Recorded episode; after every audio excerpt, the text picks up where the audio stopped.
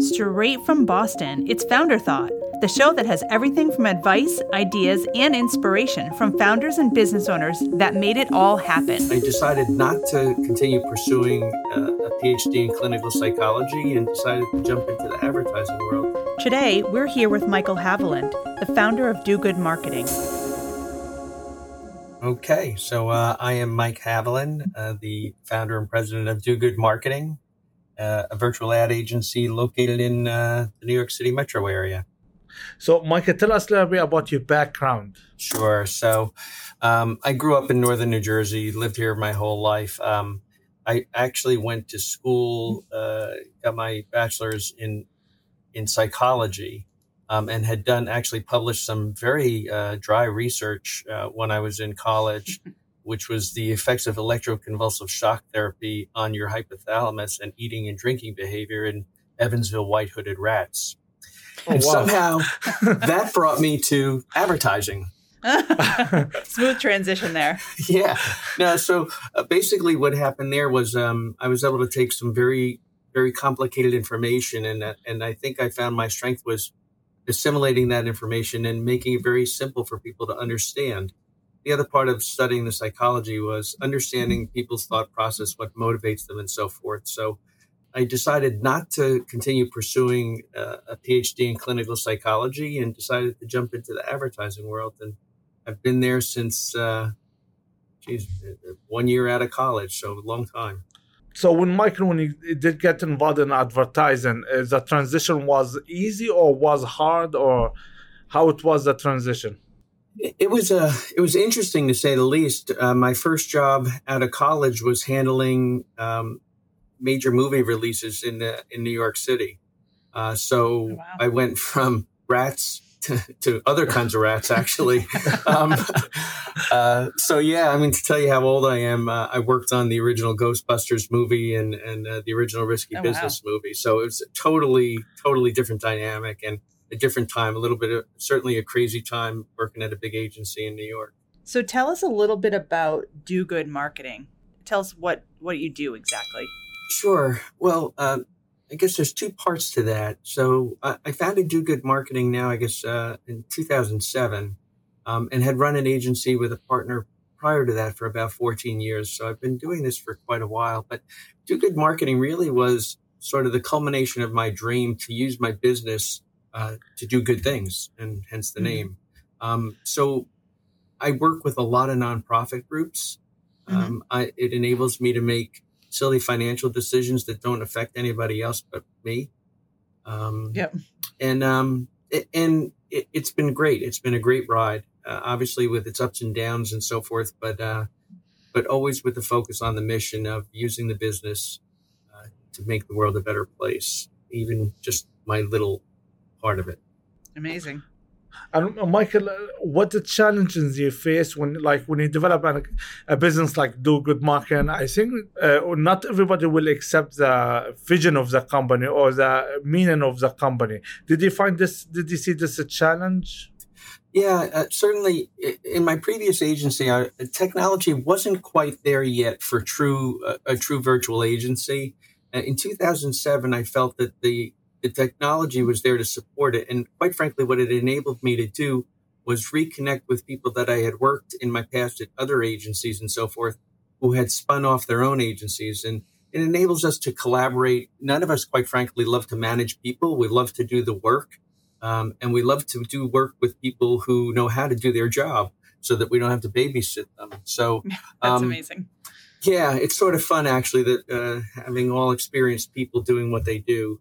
Um, but there are challenges, uh, you know, for for less now, but a few years ago, uh, I'm going to say some of the larger, more established clients, uh, larger companies, I should say, not necessarily more established, were very hesitant and uh, to work with a virtual ad agency. Um, uh, not that they didn't understand the concept, but they wanted the bricks and mortar. They wanted, they wanted, you know, 15 people to physically be at a meeting. Mm-hmm. Um, and, yeah. and I worked in that world uh, when I started in a large agency and everybody's billable when they all show up at the meeting and the travel's billable. And uh, the only, the only people that's really good for is the agency. Mm-hmm. Less so for the client. Um, the other part of that is the model of using experienced people. Again, not a not a slam on a large agency. I mean, that's how they make money. But um, many times the pitch group was different than the actual group that wound up doing the work. So mm-hmm. not that it was an intentional bait and switch, but it was an eventual bait and switch where, you know, you had senior vice presidents pitching and then quite frankly having very little uh, input after the accounts were landed, especially for those medium to smaller accounts.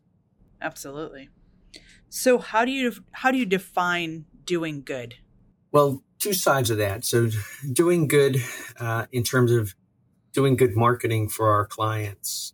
Um, and then the second part of that is uh, that does good, and that is using our our time and talent and uh, and some of our finances to support good causes and nonprofits. So mm-hmm. that's the good marketing that does good component uh, to the agency. Um, but I think the first part of that is doing good marketing for our clients in general. That that's mm-hmm. where it starts. And if we do that, it enables us to do good marketing and then to do good because of it for others. Mm-hmm. And you know, Michael, uh, you do a lot like giving back through your cycling team. Your uh, can you tell us a little bit about what you do? Have an activity out of the office to give back also? Yeah, um, you know, people joke. They always say, "Oh, are you a cyclist?" And I say, "No, I, I like to ride my bike far." and um and and that's really how it started. Um through a series of other physical uh, surgeries and so forth um, i was shut down from running and, and a couple of other things but uh, i've been able to ride my bike. So um, the new england parkinson's ride uh, up in old orchard beach maine uh, susan and i uh, that's my wife susan.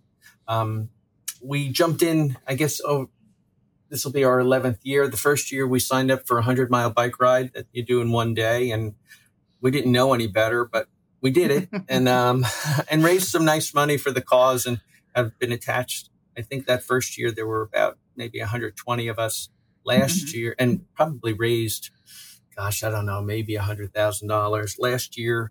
Oh wow! We had um, uh, we had thirteen hundred riders raise one point three million dollars in a day, making oh, wow. it the single largest one day fundraiser for the Michael J. Fox Foundation for Parkinson's Research. Oh, so, amazing. yeah, and now I'm working with a, a, gentleman on the West Coast, SoCal Ride for Parkinson's, um, uh, whose wife was diagnosed a couple of years ago, and he started this ride last year.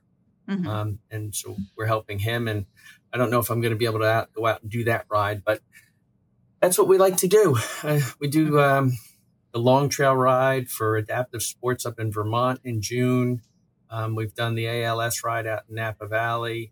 And most of these things are causes that are very close to, uh, well, Sue and I for sure, uh, mm-hmm. having either family or friends who have been affected by um, various diseases and so forth.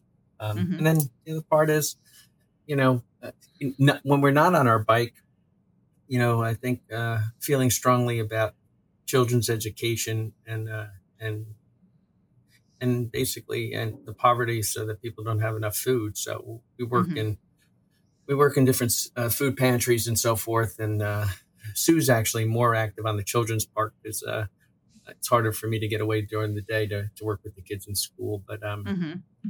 you know she gets to have all the fun. She does.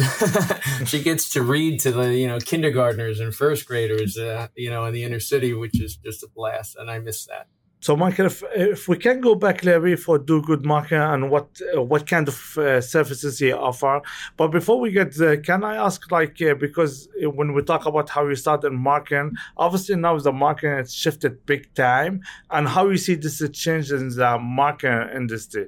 We're talking about traditional and digital. Sure, yeah. yeah. I would say, um, if and without giving a probably an accurate percentage, I'd have to look at that, but um, the shift from traditional to digital has been huge, especially the last five to 10 years.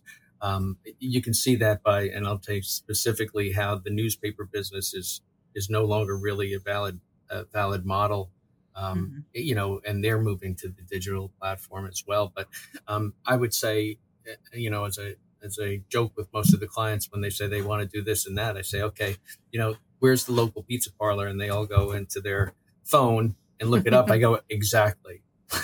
yeah. That's that is where the battle is waged. So you might be able to look it up in the paper once in a while and find, you know, Enzo's Pizza Parlor, but odds are you're going to your phone or your tablet or your computer, and uh, that's where we, that's the war we have to win from a marketing standpoint.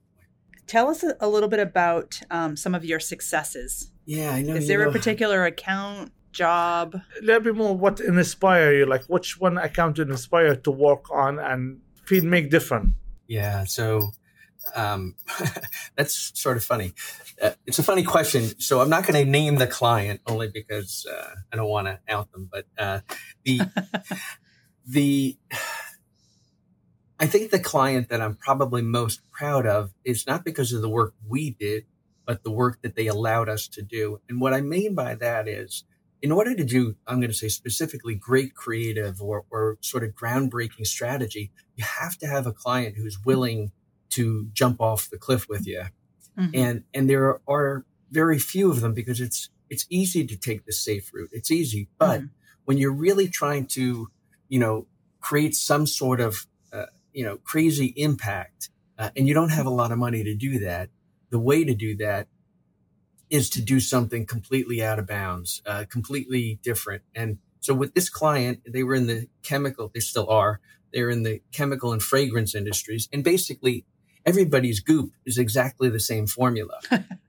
I mean, it's literally, it has to be, it's made to a spec. Um, but they were sort of an interesting group and, and the head of the company, um, was kind of a Grateful Dead guy. And so it, the whole image and the whole vibe in the company was very different than what you would expect from like a Givaudan or, or, or something like that, you know, one of these major, major chemical companies. Mm-hmm. Um, so we went with this whole kind of hippie yippie theme that just totally took off. Everything from the barrels that were in the uh, in the warehouses, which everybody's is basically gray with a label. Well, we made ours purple, and mm-hmm. and you know it didn't cost anymore, and we put big tie dye bands around them and said "Yippee, the Goop's here." and, and, so so when you'd go into the distributors, you'd look, and there were all these gray barrels, but all of our barrels were lined up like you were in a grocery store with the labels facing out which mm-hmm. was our name, and, and, this Yippee band around it. Um, and it enabled us even at trade shows to create so much more impact. Uh, you know, we had a, a Volkswagen Beetle, uh, like from the movie The Love Bug from years ago, completely mm-hmm. refurbished, and you put your you know, you, you, put your card in and you got to use it for the, you know, the weekend while you were there during the trade show. And we oh, gave oh, wow. tie dye underwear. And I mean, you know, it was just, um, and it, now that has been going on for so many years. And I think when we started with them, they were just about a $10 million company. And I know now they're closer to a $60 million company. That's amazing. So, and they've stayed true to it. I mean, there's been new iterations of the campaign and, and the strategy, but they're still the people that other people really want to do business with. So, Michael, when you when you, because everybody face this challenge, but when you have a client who does not want to jump the cliff with you, how we convince them this is the right way or this is the right idea, or how you uh, make them they uh, see the direction you want to go or what direction they should be going. Yeah, I I mean, one is it, whatever we recommend has to be reflective of the honesty of who they are. So I can't mm-hmm. say that you're a hippie company and then everybody's in gray pinstripe suits. Like the, the mm-hmm. reality has to match up. So we're not going to tell somebody to go way out on the edge if they're a law firm and they're not an edgy law firm. Um, you know, we're going to have to be true to their brand and who they actually are so that it's consistent when people do respond that they're delivering on what we're telling them. Mm-hmm. Um, so so I can't, I, we can't move everybody over to edgy or, or taking a major leap. But what we can do is we can look at areas where we say, Hey, let's give this a try. And it might be a, like, it might be a unique strategy as opposed to a unique creative strategy. Mm-hmm. Um, let's look at the things that are sort of as a, and a good example is that, uh, this was a few years ago in, in, um, in a golf journal uh, for mm-hmm. a particular client, an insurance company um, which every page is green because it's all golf courses except for ours. Ours was snow. Nobody plays golf in the snow really. Mm-hmm. and, and, and what we were saying is long after this tournament is over, we're here. Mm-hmm. And, and the impact on that was so breakthrough, but we use traditional media, we use traditional means. In this case, we actually stayed with a really traditional, um, uh, you know, creative strategy. It was just implemented a little differently. So it's, uh, you know, it, we always are looking just for a different twist. I mean, one strategic twist, and this is several years ago, working on, um, well, this was an Italian, um, an Italian, uh, what do you call it? Chocolate company or candy company and mm-hmm. they had a, they had a candy and um and, and, it had had a real Italian heritage to it, so that even the, the name of the candy meant something in, in Italian. It meant kisses in Italian, but the rest of the world didn't know that. And I'm not Italian, and I sort of joked with them. I said, you know, I have a lot of Irish friends. I said they like chocolate. you know, I go, I go, why can't we sell it to them? You know, and you know, I, I, it was almost heresy at that time. They were like, wait, what do you mean? We're going to go beyond the Italian delis? I'm like, yeah. So we took the concept of their heritage and explained what it meant by giving this candy to somebody in, in Italy, but really then very traditionally talked about what are the attributes and well it had hazelnut it has this and you know it mm-hmm. tasted it tasted great so again, it's that un- sort of unique twist. But in this case, the way we did, we looked at that was look at the market. Your, na- your market was so narrow, focusing only on, for instance, Italian delis and those kind of things. Mm-hmm. We opened up the market and, and th- we had research to support it. Mm-hmm. But I, I was the only Irish guy in there, and that, was that, that was a little tough. I said, you know, I'm Irish. I go, you know, we have big families. What can I tell you? They eat chocolate. So, um, what advice would you give to new or upcoming entrepreneurs or founders? Yeah, that's a tough one. Um, I, I, think stay with it mm-hmm. um, because things are going to happen. They always happen. Um, but it's the idea of, of staying with your mission, your passion. Um, that's what makes it go forward and, and keeps it continuing. Um, you know, every failure is just an opportunity to learn, learn from it, move on to the next thing. I mean, I any any successful entrepreneur, they're lying if they said they didn't have some failures along the way. Mm-hmm. Um, Absolutely. Um, so prepare for it. It's just part of the journey, and uh, it's not you know it's not always a pleasurable part of the journey, but when you look at it in the rearview mirror, uh, it, it, feels a lot better. Absolutely. So, Michael, right now, like if you look at everybody in the world, they think they are creative or they think they have uh, what they need to be a founder. What do you think that to be a founder, to be a business owner, to be leadership? What do you think that those people they need to have? Like what, what qualities? qualities they need to have uh, to start something? to start something because yeah. a lot of people they think they can do it, but I don't. For me, from what we see, is not for everybody. It's not everybody want to take the challenge. Not everybody, everybody wants to fail. of it. Everybody likes the whole. It's it's very uh, it's this fun, sexy idea, but it's not always sustainable for most people. No, uh, I mean I, I, like it. Well, I have a number of people who I've mentored in the past, and you know they're thinking about starting a business, and I and I always say to them the same thing. I said, you know, the part where you're thinking of starting a business is like when you stand on the edge of the cliff and it's mm-hmm. a little scary. Once you start, you dive off the cliff and there's only one way to go forward. And of course, some of them say, yeah, but you crash. I go, and you get up. yeah. I go, that's the key. You got to stick with it. I said, but once it's almost freeing once you make that decision to move forward. Um, mm-hmm. Um, and, and have good people, like have good people that you can rely on, you know, that, and I don't mean just working for you or with you, but but counseling you, people who are, who are maybe in different industries but have run businesses and what have mm-hmm. they gone through? And um, there are a lot of organizations that you can tap into to get help like that. Mm-hmm. You know, Amazing. don't be shy. And let me ask you, Michael. Let's continue in this point. Who inspire you? Like, what's your inspiration for you? Like, yeah. That's so funny. So, my parents inspired me, which is totally antithetical to what I'm going to tell you next.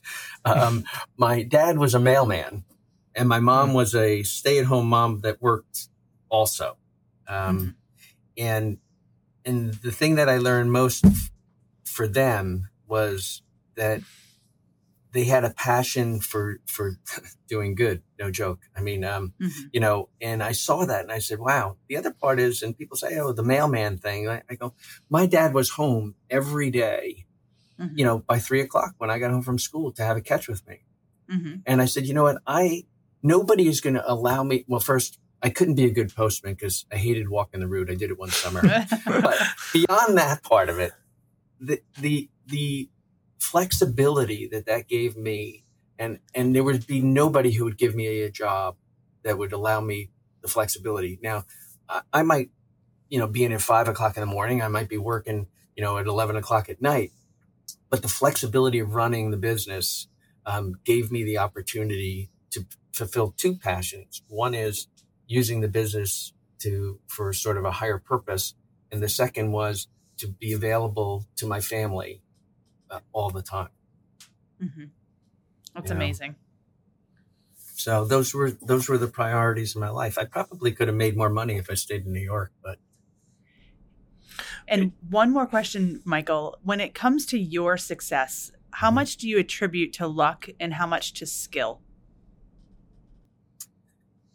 Oh boy. Uh, well, I'm going to divide that in three pieces.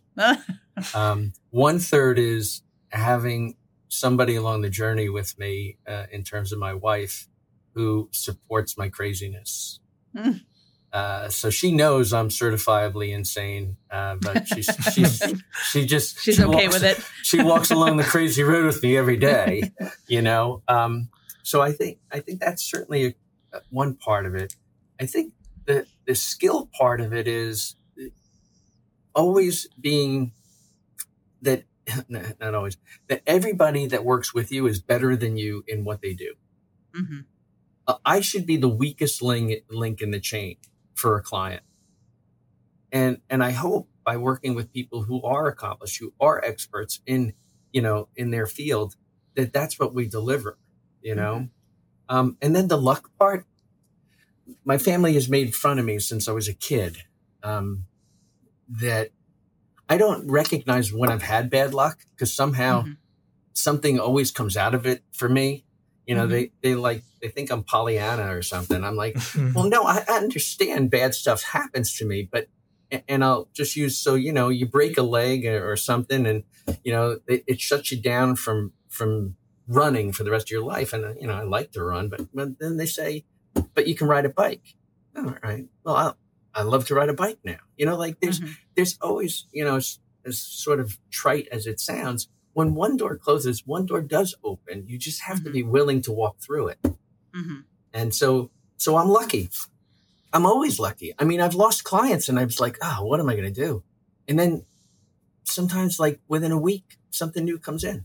So yeah, I, I think I just believe that, that it'll always happen that way you know, and Michael, just to jump here, if like you know, uh, when you say crazy or what you said in the beginning of first part, but I feel people to start a business or to do something what you do, they have to be different. They have to believe they are different to do something what what you do. Because if you are like everybody else, you're not gonna be able to do what you're doing. So I think you have to be different. You have to be unique. Yeah, it's a good crazy.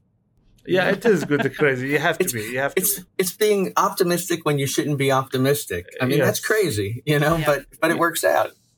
You have to see uh, in good in everything you see. So yeah, I mean, my family they always make fun because I you know I say you know it always works out. They're like, yeah, but it doesn't always work out the way you want it. I go, I didn't say that. I go, but it always does work out. I go, you just have to deal with when it doesn't work out the way you wanted it to. And maybe there's a reason for that that you don't know. Absolutely. So, um, yeah, Michael, if you can let people know how they can contact you. Sure. So, um, you could uh, reach me uh, uh, on our phone, 201 204 4663. My extension is 207. Uh, we are at dogoodmarketing.com on, on the web and um, we're on Skype. We're you can pretty much reach us anyway. We're on LinkedIn or I'm in LinkedIn. So um, yeah, love to hear from anybody who uh, hopefully has nice things to say. Excellent. All right. Well, thank you so much for being thank on Founder Thought. We you appreciate your time. Well, thanks for having me. It was fun. It, it was a nice break today.